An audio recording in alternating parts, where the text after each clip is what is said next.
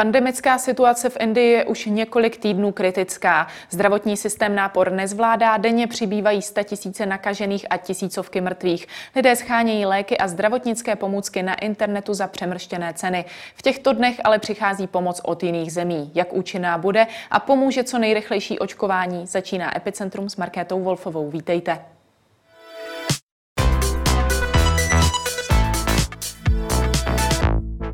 Dnešním hostem je přímo z Bombaje Blanka Varma. Dobrý den. Dobrý den a dobré odpoledne z Mumbaje. Všechny vás zdravím. V neděli oznámili indické úřady rekordní počet úmrtí za sobotu, nicméně dnes čísla malinko klesla. Myslíte, že by už mohlo dojít na nějakou změnu k lepšímu? Tak doufáme, ale je to asi předčasné to hodnotit, protože samozřejmě je to víkendový odpočet. Budeme muset ještě pár dní počkat. Nicméně je to velmi pozitivní, jestli se ta čísla alespoň zastavilo. Jak nyní vůbec vypadá ten život v Bombaji? Jaké jsou nastavené restrikce? Jak třeba vypadá váš každodenní život?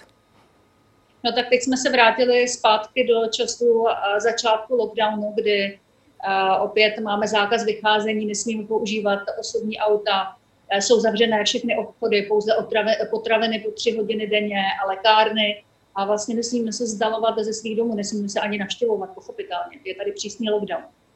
Tedy když jdete do toho obchodu, tak můžete pouze do nějaké vzdálenosti? Ano, my nesmíme opouštět vlastně tu naši lokalitu. Zase se vrátili policejní checkpointy, takže oni nás eh, mohou zkontrolovat a, a samozřejmě je to buď pokutou, pod pokutou a hrozí i zatčení. Ty, ty pravidla jsou velmi přísná. Vy pracujete v cestovním ruchu. Měla jste nějaké zkušenosti právě s komplikacemi, jak dostat někoho zpátky do Česka nebo podobné případy? Já osobně ne, protože vlastně všechny ty zájezdy byly zrušeny, zrušeny v souvislosti s lockdownem, ale samozřejmě zůstalo tady mnoho Čechů, kteří si mysleli, že tu dobu překlenou, že, to, že se jedná o pár týdnů, dnů, týdnů. A samozřejmě to bylo pro ně velmi těžké, protože tady ten lockdown skutečně nastal během několika hodin se všechno zavřelo, ale úplně všechno, včetně potravin. A druhá věc byla ta, že oni ty ubytovatelé nechtěli turisty ubytovávat, protože prostě ten virus přišel ze zahraničí, přišel z Číny a přiváželi ho i turisté. To znamená, oni to měli opravdu komplikované. Oni nemohli se dostat ani do Delhi, aby, aby se dostali třeba na letiště. Pro ně to bylo velmi obtížné to období. Hmm.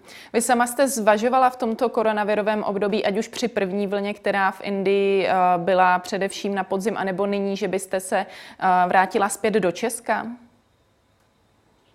Eh, ne vůbec, ani mě to nenapadlo. Já vlastně po celou tu dobu toho lockdownu tady mám naopak pocit jistoty, protože ta vláda, ať už se to teď zpětně mnohá ta rozhodnutí přehodnocují, tak eh, oni je děla, eh, vláda vlastně v čele s premiérem Modi dělali ta rozhodnutí uh, správná a promyšlená a byly systematický taky. To, takže já jsem neměla pocit, naopak jsem měla možná větší strach toho vrátit se do Evropy.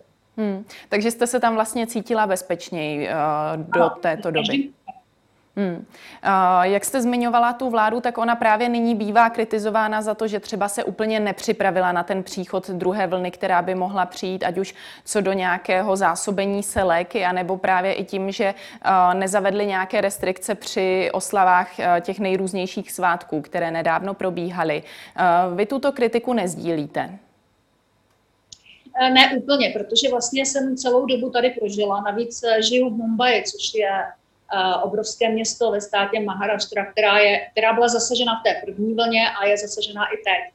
A proto já to mohu potvrdit. Ty restrikce, nebo, se, nebo ten počáteční velmi přísný lockdown se uvolňoval velmi pomalu a velmi promyšleně, krok po kroku. A hlavně musíme si uvědomit, že ten lockdown tady vypadal trochu jinak než v Evropě.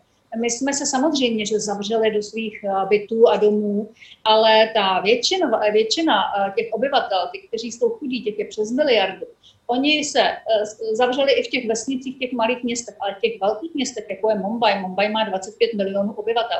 Tady se oni zavřeli do těch svých bytů v chudinských čtvrtích ve Slamech. A tam se vlastně postupně promořovali. Ono to nejde, tam u nich nešlo o to, aby se uzavřeli do bytu. To prostě nebylo možné.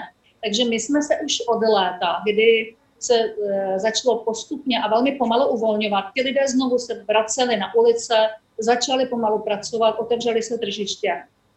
A pak přišla vlastně jako reakce ta první vlna, protože oni začali promožovat tu střední a vyšší třídu, která se uzavřela, která má samozřejmě tu imunitu nižší než oni. A přišla první vlna, kterou jsme překonali. Tehdy nám čísla denní nárůsty 100 tisíc připadaly nepředstavitelný a vlastně umíralo tisíc lidí denně. Dnes je to 3,5 tisíce, 3700 denně lidí umírá.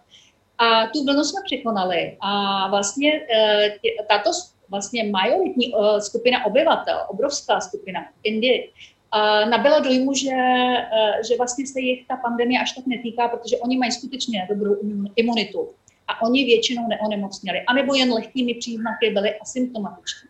A vlastně po té první vlně jsme začali také postupně, pokračovalo uvolňování, krok po kroku.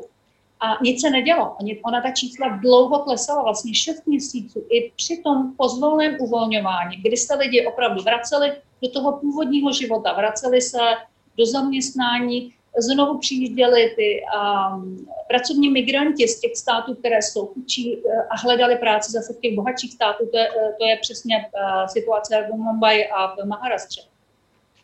Celou dobu se nic nedělo. Takže my jsme se postupně promožovali a to bylo jasné. A v lednu jsme začali očkovat. Tady nebyl vlastně žádný důvod uh, z nějakého přehnaného strachu a navíc ty restrikce stále pokračovaly. Tady jsou přes rok zavřené školy. Vlaky se postupně, eh, teprve postupně vlastně rozjížděly. První se pustili třeba, to uvedu ten vlastně příklad, jak se, jak se ty kroky tady činily. První vláda uvolnila vlaky z ladies vagony protože uh, žen cestuje méně a my jsme víc disciplinovaní. A vlastně čekala měsíc a půl, co se, co se stane. Jestli to nějak pohne s těmi čísly, nic se nestalo, tak pak teprve pustila vlastně veřejné, veřejné, veřejné vlastně spustila tu veřejnou zpátky, veřejnou dopravu. Takhle se to tady dělo až do toho března nebo do konce března. Hmm. A co tedy je za vás ten zlom, co může za to, že nyní to takto vyskočilo? Nepochybně jsou to mutace, které vlastně Eh, tady byly ta, ta, ta, ta, ty, ty mutanty, eh, tady byly objeveny dříve a proto i já si pamatuju v Maharastře už eh, v březnu tady zase znovu a nastaly různá opatření. Vlastně po celý rok se tady nekonají festivaly, ale vláda vlastně v, v té době toho konání festivalu ještě to, to vlastně zpřísní tím, že nastaví zákaz vycházení, aby se skutečně ty lidé nescházeli. Ale co je možná důležité poznamenat, Ona samozřejmě, eh, pandemie je řízena federálně eh, vládou a premiérem, ale eh, celou dobu si tu pandemii řídí ty státy samostatně také. Oni mají své vlastní vlády, Indie má 28 států a států a 8 unijních teritorií. A mají velké pravomoci samozřejmě. A je to logické, protože ta pandemie nezasáhla Indii celou stejně. Je to pouhých 8-9 států, které byly i v té první vlně byly zasaženy nejvíce. Takže to bylo velmi, samozřejmě, že zpětně se to dá přehodnotit, ale ta situace, situace tomu nenapovídala a vlastně ty lokální opatření, když se zvyšoval někde počet, počet nakažených, tak se řešily okamžitě. Hmm. Jak jste zmiňovala, jednotlivé státy jsou v Indii na tom různě. Které jsou na tom tedy nejhůř? Říká se, že většinou je to ten sever a ten právě lidnatější. Je to tak? Lidnatější z toho důvodu, protože jsou to bohatší státy a tam, se, tam je větší kumulace lidí. A samozřejmě ty, ta města, nejvíce postižená je dneska Delhi, nej, uh, Mumbai, uh, Bangalore uh, v, Karnaka, v Karnatak, v státě Karnataka. A samozřejmě i ten jich Indie, jako je Tamil Nadu a Kerala, to jsou všechno bohaté státy. A tam se stěhují ty pracovní migranti. Ono uh, vlastně do té doby, než ty mutace se tady spojily, my tady máme Eh, tu dvojitou mutaci, která byla v březnu odhalena a to byl také důvod, proč vláda na nějakou dobu zastavila vývoz veškerých, veškerých vakcín, protože pochopila, že ta situace se může změnit a rozhodla se eh, proočkovat v co nejkratší době co největší počet eh, občanů. A samozřejmě i teď ono, to, ono se, se to stále jakoby studuje, ta, ta, ta, ta mutace dvojitá.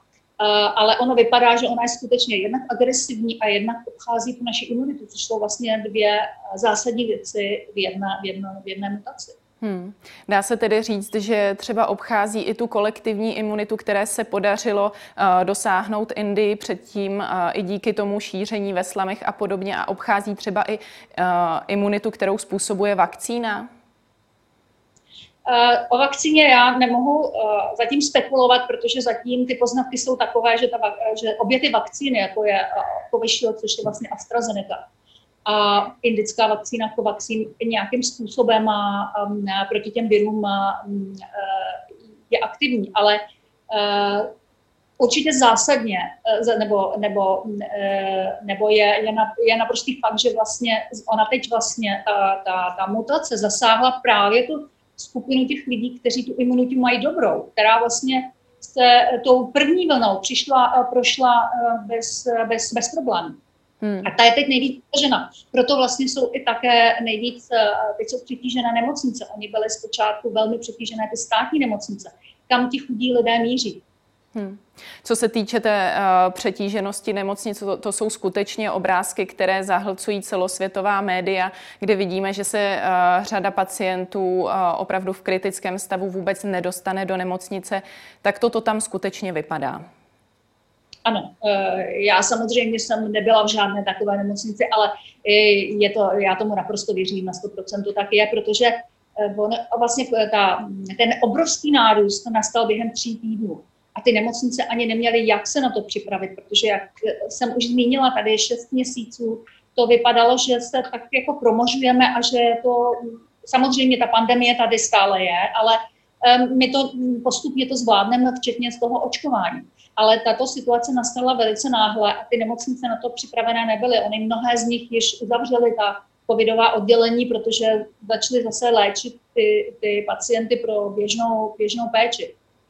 Samozřejmě z počátku to byly kritické situace, protože zase ty lidé jsou koncentrovaní v těch místech, oni dříve umírali všude, ale eh, s těmito symptomy, kdy vlastně lidé se dusí, tak eh, oni samozřejmě, že spěchají pro, pro pomoc a kumulovali se a ty nemocnice zpočátku jim nemohly pomoct. Oni neměli kyslík, oni neměli, že neměli lůžka, ale oni neměli dostatek kyslíku. Hmm. Dá se vůbec nějak eh, rozlišit, kdo se třeba nyní k té lékařské pomoci dostane a kdo ne? Tak téměř všichni eh, vlastně mohou eh, dorazit do nemocnice. Ono opravdu záleží na těch místech. Myslím si, že stále nejhorší situace je v Delhi.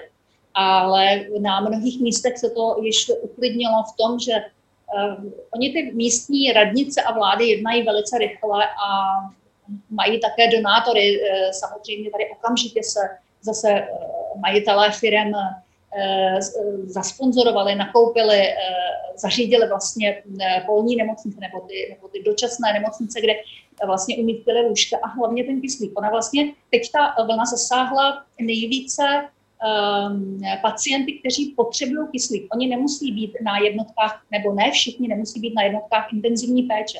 Oni vlastně v tom největším problému potřebují kyslík. A pravděpodobně i ten kortizon, kterého nebylo, nebylo zpočátku dostat, dostatek, protože v této fázi nemoci, kdy ty pacienti se dusí, pravděpodobně uh, jim podávají běžně kortizon, který zabrání tomu plicnímu onemocnění. Hmm.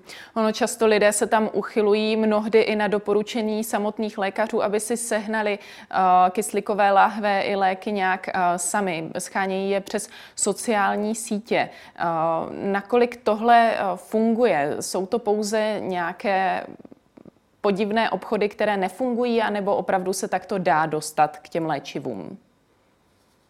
Eh, tak samozřejmě Indie, jako všude jinde, existuje korupce a, a určitě na černém trhu pravděpodobně možná se něco dalo sehnat. Já osobně s tím zkušenosti nemám, tak nemohu nic tvrdit, ale samozřejmě ono vlastně, když je člověk v nouzi, tak zkouší eh, všemu, všechno možné, protože když vám eh, prostě jsou, nebo když jsou nemocní vaše rodiče a víte, že je to otázka jejich života a smrti, tak uděláte úplně všechno. Hmm.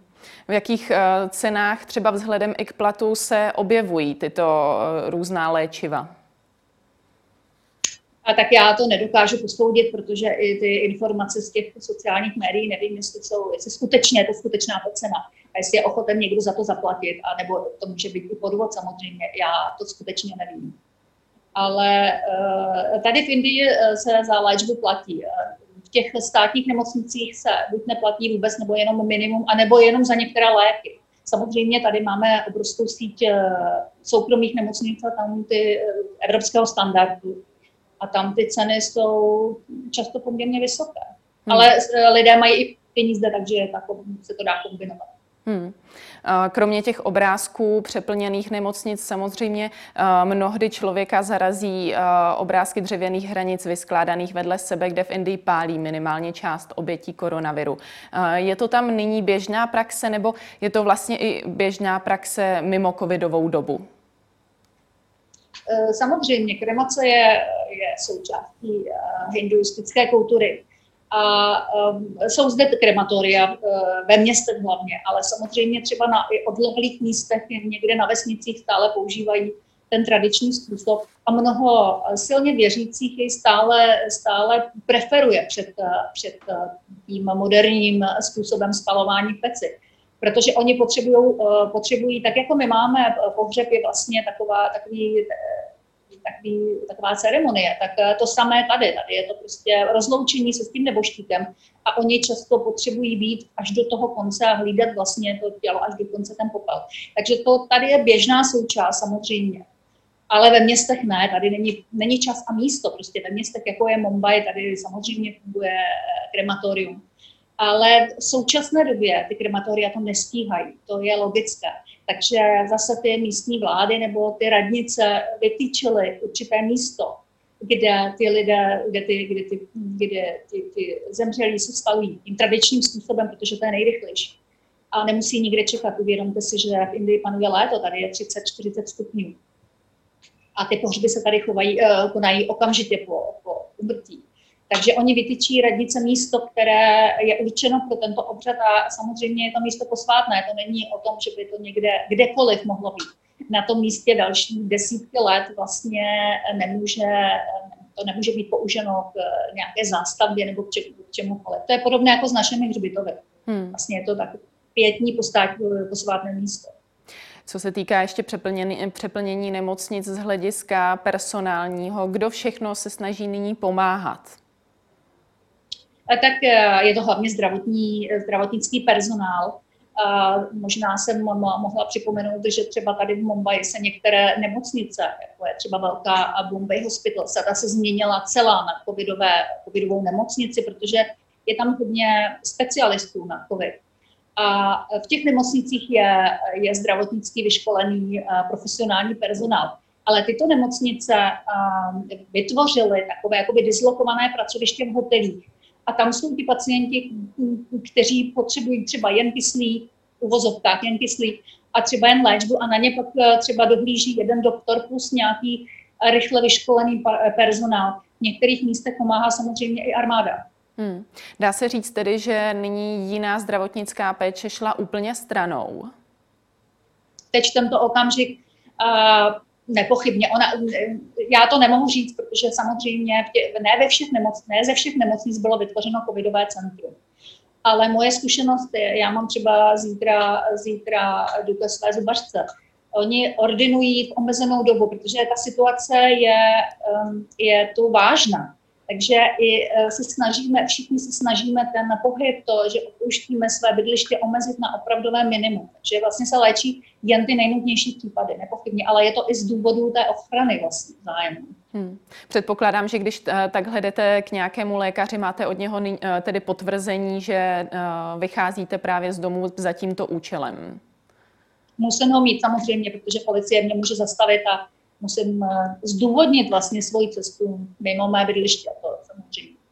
Do Indie zároveň postup, eh, postupně putuje pomoc z řady zemí, kromě Velké Británie, Spojených států, Německa, je to i Česká republika. Eh, právě třeba první dodávku z Británie označil tamní zdravotní poradce zcela pochopitelně za kapku v oceánu. Nakolik by se tedy tato pomoc mezinárodní mohla stát jakýmsi světlem na konci tunelu? Já teda nevím, já jsem, co jsem četla, tak naopak a vlastně v novinách a, a to bylo velmi, velmi děkováno za to, při, přijato s velkým povděkem. I vlastně byla, byla, byla oceněna ta rychlost, jak ty země reagovaly, protože to skutečně bylo během několika dnů. Takže já si myslím, že naopak Indie si toho velmi váží a že to utuží vzájemné vztahy se všemi zeměmi. Hmm. Další pomocí je samozřejmě očkování, které už jsme zmiňovali. Vy sama už jste očkovaná? Já mám eh, první vakcínu a bohužel na druhou čekám. Teď se uh, spozdilo trochu to vlastně ty druhé dávky, protože vypadá to, to, to, vlastně to potvrzuje to, že, že vláda se snaží teď proočkovat co největší počet lidí tou první vakcínou. Ono vlastně i mezi tou mojí skupinou, dejme tomu té střední třídy a věkovou, dříve bylo mnoho lidí, kteří věřili své imunitě, protože oni jsou opravdu stylní. Indové používají přírodní přírodní produkty a vlastně preventivní produkty pro, pro zlepšení imunity. A oni si také věřili. Já myslím, že tato druhá vlna změní jejich, jejich, jejich názor a že, že, že se půjdou očkovat také. Hmm. Říkala jste teď, že tedy čekáte e, na tu druhou dávku vakcíny. Jak dlouho na ní čekáte nyní? No, já se obávám, že možná i budu muset začít očkování znovu, protože vlastně mě zrušili dva termíny poslední byl tedy neděle. A zatím to vypadá, že není dostatek vakcín. Není, nebo respektive oni, je vidět na těch, že my máme systém, online systém, kde se můžeme rezervovat a i tam vidíme vlastně všechny ty střediska, která, která očkují. A e, je z toho patrné, že, že vlastně těch vakcín není dostatek, že jsou všechny zablokované, ty termíny jsou zablokované. Tolik Blanka Varma, díky za vaše odpovědi a přeji hodně zdraví. Já vám děkuji za pozvání a přeji taky hodně zdraví vám všem. A to už je pro dnešek z Epicentra vše. Nezapomeňte následovat opět zítra od 15. hodiny. Na viděnou.